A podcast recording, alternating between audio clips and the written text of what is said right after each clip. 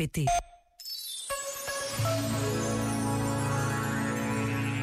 Quando falares, procura que as tuas palavras sejam melhores que o silêncio.